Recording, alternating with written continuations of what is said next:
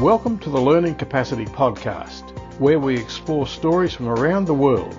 We hear from educators, parents, students, entrepreneurs, and scientists about innovations that help make learning easier and more successful. I'm your host, Peter Barnes. What's an individual learning plan? Sometimes they're known as individual education plans, and they go by the acronyms of ILP or IEP, depending on what part of the world you're in and what school you are in. Uh, and who, what are they for? Who are they for? How do they work? Who develops them? What are they designed to do? How do parents get the best out of their child's individual learning plan? So for the answers to these and some other questions, I spoke to tutor and former teacher Anne-Marie Hagen. Anne-Marie works with many students and their families who have benefited from individual learning plans. And we recorded the discussion and it's now published as an episode on the Learning Capacity podcast. Hello, Anne-Marie. Great to have you back on the podcast. Little, little time ago, you uh, spoke to us about the importance of family engagement in the learning process. And um, today, we're going to talk about something called ILPs or IEPs or um, some variation of that. So, what's an ILP? What's an IEP? And what's it mean? Tell us about it, please. okay, thank you, Peter. So, essentially, they are the same thing depending on your state, country, school to school, they will call them different things. But an ILP is an individual learning plan.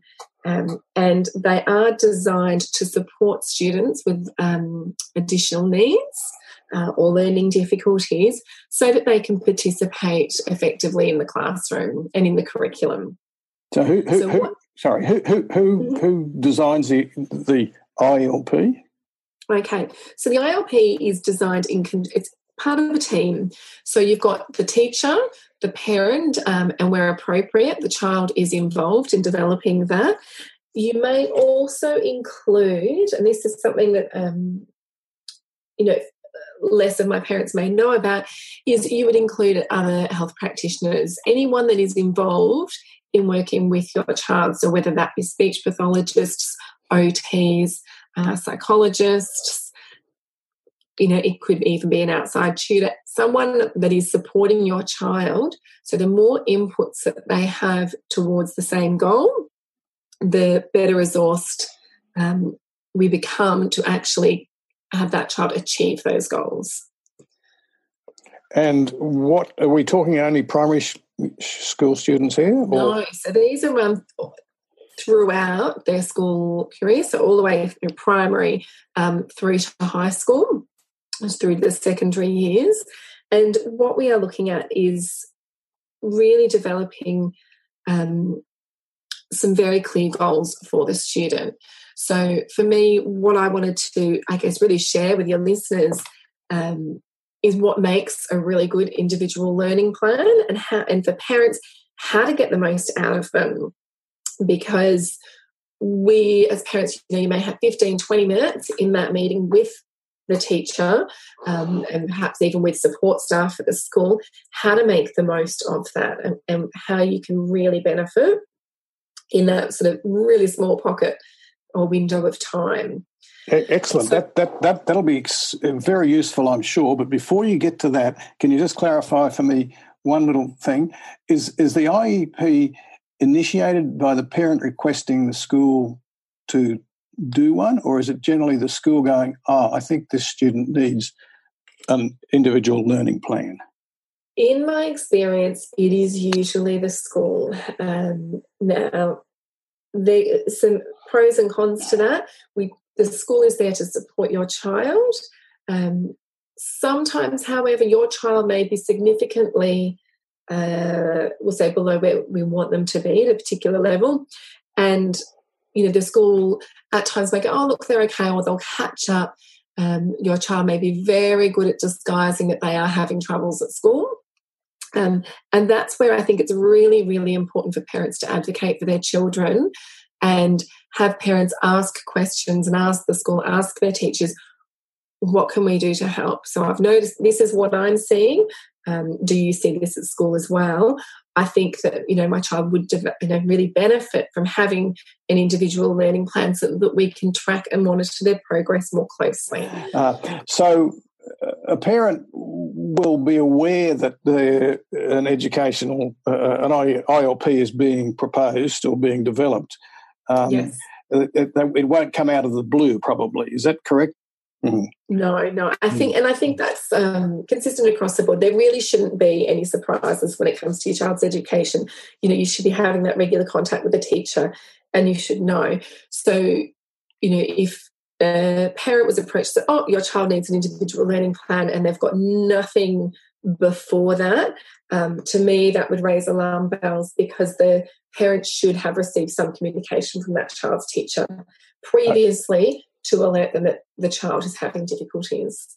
Okay, good. So you're you're now going to tell um, tell us how parents can make the most of this. Yes. Okay. So I think the key thing is to be prepared and really know look know your child know what you want to get out of it um, and i think before going into any meeting we need to have a list of questions a list of goals um, a list of suggestions so that we keep on track. As a parent it is really difficult to go into the um, ilp meetings where you know there may be one parent and there may be three or other three or four other teaching staff. You know it could be the principal it could be the assistant principal the head of um, the learning uh, learning specialist um, losing my words sorry. Learning, learning support you're probably looking learning for support teacher thank you. Um, it may be the learning support staff. So that can be quite intimidating for a parent particularly if they are not familiar with the process um, or familiar with you know the sorts of things that their child should and should not be able to do at this particular point in time. So they may choose to take an advocate with them, and that may be a family friend, it may be the psychologist, it may be their tutor, whomever it is, um, just to keep things on track. So I think um, the main thing, and I guess, or, or one of the myths out there that's pretty common is that not you know my child will only need an ilp if they have a diagnosed learning difficulty or if they have a diagnosed medical condition and one thing that i'd really like to bring uh, draw attention to your listeners is that the Disability Discrimination Act um, and the Disability Standards for Education Act um, will state that to optimize the outcomes for students with diverse learning needs, they need to have learning experiences and assessment that is designed flexibly and inclusively throughout um, a collaborative process between the school and the specialist staff. We need to look at assessment techniques and conditions um, that are carefully considered, and that the in, to ensure that the integrity of the learning um, area content is retained. So it's not just about providing evidence of adjustments, um, and ensuring that they are recorded and regularly reviewed. Um, but I think they really need to be aware that your child does not need to have a diagnosis, or you don't need to wait, you know, a couple of years until you know, perhaps you think your child may be dyslexic. Um, if there is a perceived learning need, or if there is something that we can see is making learning difficult for your child, you know, we need to have a look at that ILP happening sooner rather than later. Mm-hmm. Um, and I think that's that's key because I speak to many parents and they say, "Well, I don't need an ILP because I don't have. There's no diagnosis." Right, um, right. So yeah, but you don't want to wait to receive the support, um, you know, because the diagnosis may take, you know, 12, 24 months. It can take a really long time. Right. So, are those parents who are saying that, are they parents who have been told by the school that they're considering an ILP? Or I would hope not. I think if they spoke to the school directly, most schools would, would take that on board and say yes. Um, if the school was to come back and say, we don't need to provide an ILP um, because you don't have a diagnosis, that's when I would refer those parents back to um, looking at the areas around inclusive classrooms and certainly back to the Disability Discrimination Act and the Disability Standards for Education um, and can provide them with materials to support their case when speaking to their child's school about that. Right. So, can I ask you a question then about the role of tutors in this? It sounds to me, and tell me if I'm not, not right here, mm-hmm. that you, because you're seeing children who are behind where they should be in their learning or they're having some particular difficulty with learning, you're spotting yes. spotting children in there who could benefit from an ILP and you're suggesting to the parent that's the case. Is that yes, is that what a tutor absolutely. So that's what you do yes. as a tutor, and presumably other tutors do that. Hmm? Absolutely, mm-hmm. yes. Mm-hmm. Okay. Okay. And so what proportion of the children you're seeing would have an ILP? Mm, I would say less than less than half. Um, although, having said that, many of them would benefit. So there would be some students that I would consider should have an ILP that don't for one mm-hmm. reason or another, and whether that's because the parents haven't asked, whether it's that the school is no, we'll, we'll just see how they go, they'll catch up.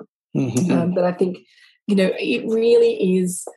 This is where educating the parents about their rights and what they are able to, um, I guess, able to ask for that's reasonable is really, really important. Um, so this is really, really a heads up for parents. So if, yes. if if the parent has a child that they're concerned about their learning progress, uh, yes. the question of ILP should be something potentially to be discussed. Does that yes take away? So I think yeah, I think certainly they should be discussing it. Um, now, there may be some sort of, you know, stigma around that. Oh, if my child's in an ILP, they need help. You know, and, and they may have issues around that that they need to deal with before approaching the school.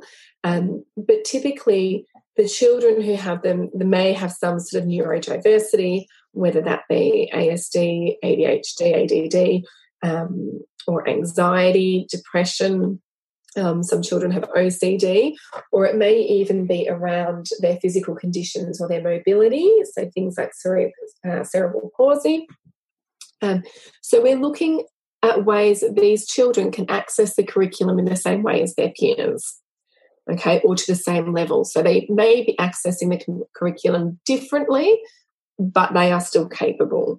Um, one thing I see a little more often than I would like is when teachers will um, work with children um, you know who have some you know have some sort of learning difficulty and they'll say oh well we'll set the goal here or we'll set the standard here because that child has whatever learning condition you can insert that here mm-hmm. um, and i think that's that troubles me because despite the fact whatever learning condition they have, they can still learn and they can still progress. And we shouldn't be capping their potential um, because they now have that label.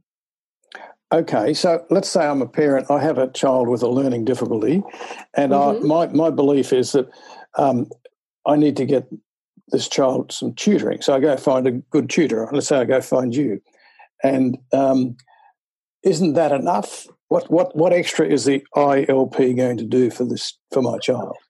I think what it does, it provides a level of accountability between the school and the parents, and it also opens up an extra level of communication between all the parties involved um, in helping the child succeed. So when you have one, you know, it's I think the children that I work with that have one, um, I can think of one in particular. They brought home their ILP, and they, so you know, we were reviewing that, um, and we could say, okay, well, these are the goals at the school. We can work on those goals too. So now suddenly, there's not just the school working on it; the parents are working on it, the external providers, tutors, OTs, speeches, whoever it is, they are also working on it. Now, when you have now suddenly created this team with a common goal, the child is far more likely to succeed. And I think that's where the value of them really come in.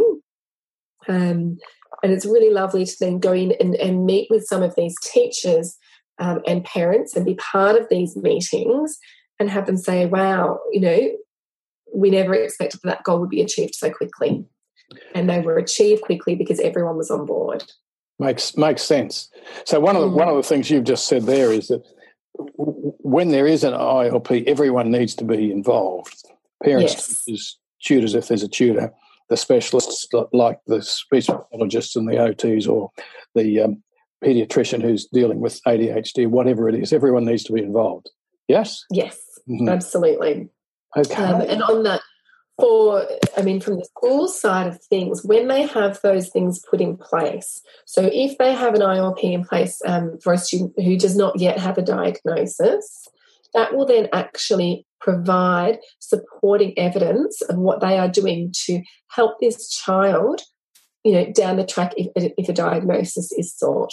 Um, and it will also provide assistance for them for their own school funding because they do receive funding for children um, who have got additional needs and learning difficulties. So it can also benefit the school as well. So are you, are you, you saying that this, this is related to NDIS? Well, certainly that's one aspect, but there are a number of buckets out there that the government and schools can draw upon um, when funding students, particularly who have learning difficulties or some sort of disability that's right. going to, you know, make their time at school, right. you know, or make learning trickier. Um, just for our audience who may not know what NDIS is, National, the Australian National uh, Disability Insurance Scheme. Is that correct? That's correct. Yes. So, just a question: the, the individual education plan, the individual learning plan, does that help a student? So, at the end of secondary school, some students apply for special support, uh, special assistance when they're doing their final year 12 exam. Absolutely. Absolutely. Mm-hmm. Yeah. So there is a number of supports, um, and this is something that I will recommend to a number of people that if they may not feel that they need the supports right now. Maybe they're sort of going okay, and it might be year eight, it might be year nine. But if they want those supports in place, or if they want those extra accommodations in year 12, um, you know, and that may be extra time on exams, or it may be someone scribing for them in an exam, or you know, some use of assistive technology. Now, they are not going to get those supports unless they have seen that they have been that support has been in place for a period of time before year 12. So it's so, really important to get those things happening early. Well, does it need to be uh, in place early and continuously right up to that point of uh, asking for special assistance, etc.? Yes. yes. Yes. Okay. So it's no good just getting it for year eight, eight and nine and then dropping it. No, absolutely no. not. Because if they need it in year eight and nine, they're going to need it in year 10. And if they feel they don't need it, it will still benefit them.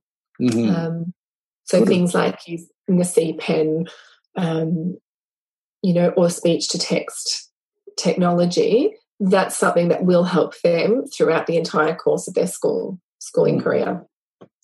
Good advice, really good advice. I, have learnt a lot from you in this discussion, and I know there will be parents out there who understand this, but there, I'm sure there are a lot of parents who this is sort of fairly um, new information. So thank you very much for that. What else? Is there anything else uh, that you would like to tell parents about this? Yeah, absolutely. I think when they get um, their ILPs, they're really happy and they think, oh, great, things are moving along. And I think it's really important to work with the, the school and work with the teacher writing the individual learning plans because a lot of them that I see, um, the goals that are set, they're there, but they're not measurable. So you know, for example, a goal that might be set would be I want so and so to be spelling um, 70% of their spelling words accurately, you know, in their writing. Um, and that may be a good goal, but how is that actually going to be measured? Are you going to get all of their writing and go through it and measurable? Is it 70%? Um, it needs to be realistic and it needs to be clearly defined. So we need to know, right, this is what the goal is. We need to know the very clear steps of what we're going to do to get there and how this can be measured um, to determine whether it's been a success or not. Um, other things that come up with clients of mine may be uh, items on the ILP. They may be saying, oh, your child needs to work on um, you know, whatever it may be and the parent says that's never been mentioned before. Now that would alarm me greatly because if it hasn't been mentioned previously, but suddenly it's been put on an ILP and the parent's asked to sign it, and that's the first thing that you know that's the first time that they knew that there was even an issue um, that needs to be reviewed. And sometimes, you know, I, I encourage parents to ask to see the data that the ILP is based on. So many schools out there at the moment are using leveled readers, and they might say, "Well, at the end of the year, I want my this particular child to be on level 23 with reading comprehension." And you go, "Okay, well, that's fantastic." Ask the question, "Where is the child now?" Um, I've seen ILPs come back and you know the goal is to hit level 23 and you ask where the child is currently and they're currently on level 26 oh, and, right. and, it, and, it, raises some questions mm, um, mm.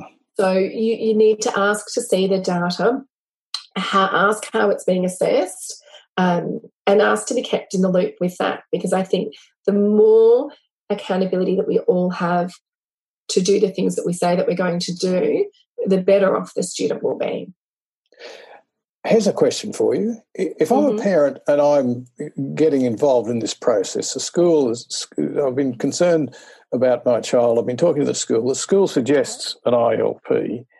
Um, is it possible to get someone like you, a former teacher, uh, expert tutor, etc., to mm-hmm. represent me or assist me in that meeting?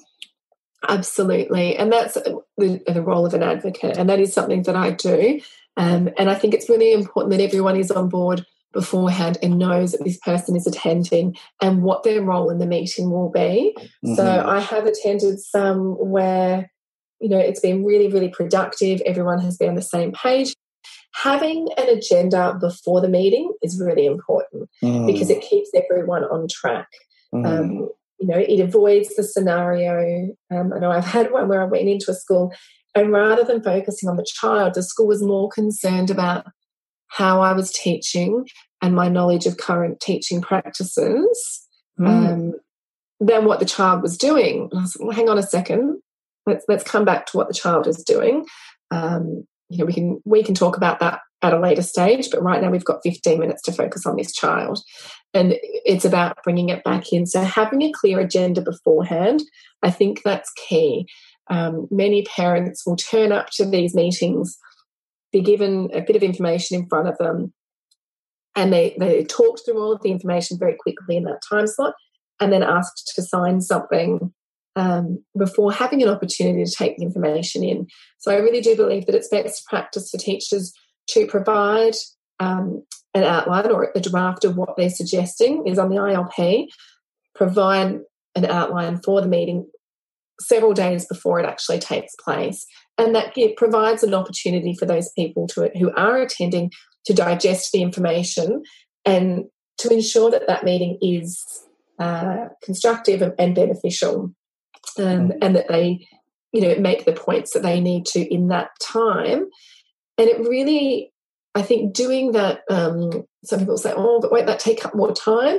It actually saves an enormous amount of toing and throwing after the meeting mm. because parents will walk away and say, well, actually, no, these goals don't match, or, you know, I have questions about this and I have questions about that because they just didn't have the time to process when it was initially put in front of them. So provide, you know, I strongly suggest to all the teachers out there, please provide those ILPs to your parents before the meeting, give them some time to process and allow them, you know, and then tell them this is the data that I will be bringing. And then parents, you need to really take the time to read that um, and ask questions before the meeting. Hey, would it be okay? Can you bring a copy of their last um, running record if that's what they're doing? Or could you provide a copy of um, their last assessment? You know, and that way that can be viewed and we have tangible data in that meeting to look at. I can understand why why some teachers may think that because they're the education expert that what they're prescribing in the ILP is what it is, and the, the parents really should take it or leave it. That's probably too hard. Oh, for sure, yeah. for sure. And look, in defence, um, you know, of teachers having been there, you know, at university, going back um, to when I was studying, I do not remember, and I think I was fairly, you know, I paid a lot of attention in my education degree, um, but there was no training on how to deliver a, an individual learning plan, certainly, or even how to write one. Um, on teaching rounds, we would sit in and sort of watch um, what other people had done, but then these teachers will only be as good as what they have seen. Um, and sometimes you know there are all, there's always ways that we can improve the process and streamline it to make it more efficient um, and to give everyone a voice in that meeting. So i certainly would urge them to get the information out there in writing beforehand um, because it, it really will save you a lot of time in additional meetings phone calls catch ups afterwards if the parent doesn't agree with what's written on the piece of paper and if they don't agree, and if they don't agree, then presumably the ILP will not have the, the desired effect. Because no, exactly, mm, exactly. Mm. because if there is that disagreement in what the goals should be um, and what's relevant, if everyone is not on that same page, what's going to occur is the parent will become disengaged. Mm. Um, mm. the teacher's going to be frustrated, and it just causes a rift between. You know, it's making achieving that goal harder and harder because it's breaking down the uh, communication between all parties rather than creating that open space which you know allows for free discussion so ilp sounds like a pretty complex thing but if it's done right can be really if it's really done helpful right it can be amazing mm-hmm. um, and really beneficial and you know it's quite interesting. I think it's it's okay for teachers to say look we're not sure what to do here. Um, i remember one student that i worked with many years ago in the classroom um, it was a year four class. I had i invited his parents in. He was not on an individual learning plan. And i said look i'm really sorry but i don't know how to teach your child. I have tried x y and z. Um, I'm not quite sure what it is. Knowing what I know now, I can sort of look back and go, oh, yeah, I mm. think it have. But we're not, um, as classroom teachers, we're not all provided with the training on the many learning difficulties that there are out there. Um, or that, you know, so we, they may not be able to always identify what is going on. And sure. that's okay. Yeah. Sure. I mean, I think classroom teachers get a bad, bad rap. They absolutely. Know, uh, they, they, there's so much expected of them. Uh, there's so many competing uh, influences and demands, and they can't know everything about everything. Um, Absolutely. But it's, but it's, nice to know that there are people uh, like you, former teacher, out there um, in the tutoring world who has obviously had quite a lot of experience with ILPs, and I'm sure that our listeners today will have uh, got a lot of um, useful information and advice from our talk. Absolutely. So, and I just want to say on that with the teachers, I think it's so important that we we do value them and we do thank them because I do not know a single teacher out there who doesn't want what's best for the kids. Um, and I think we just need to remember that everyone's doing the best that they can. Um, and we do really need to take the time to say thanks. Thanks, teachers. And thank you. Thank you. thanks very much.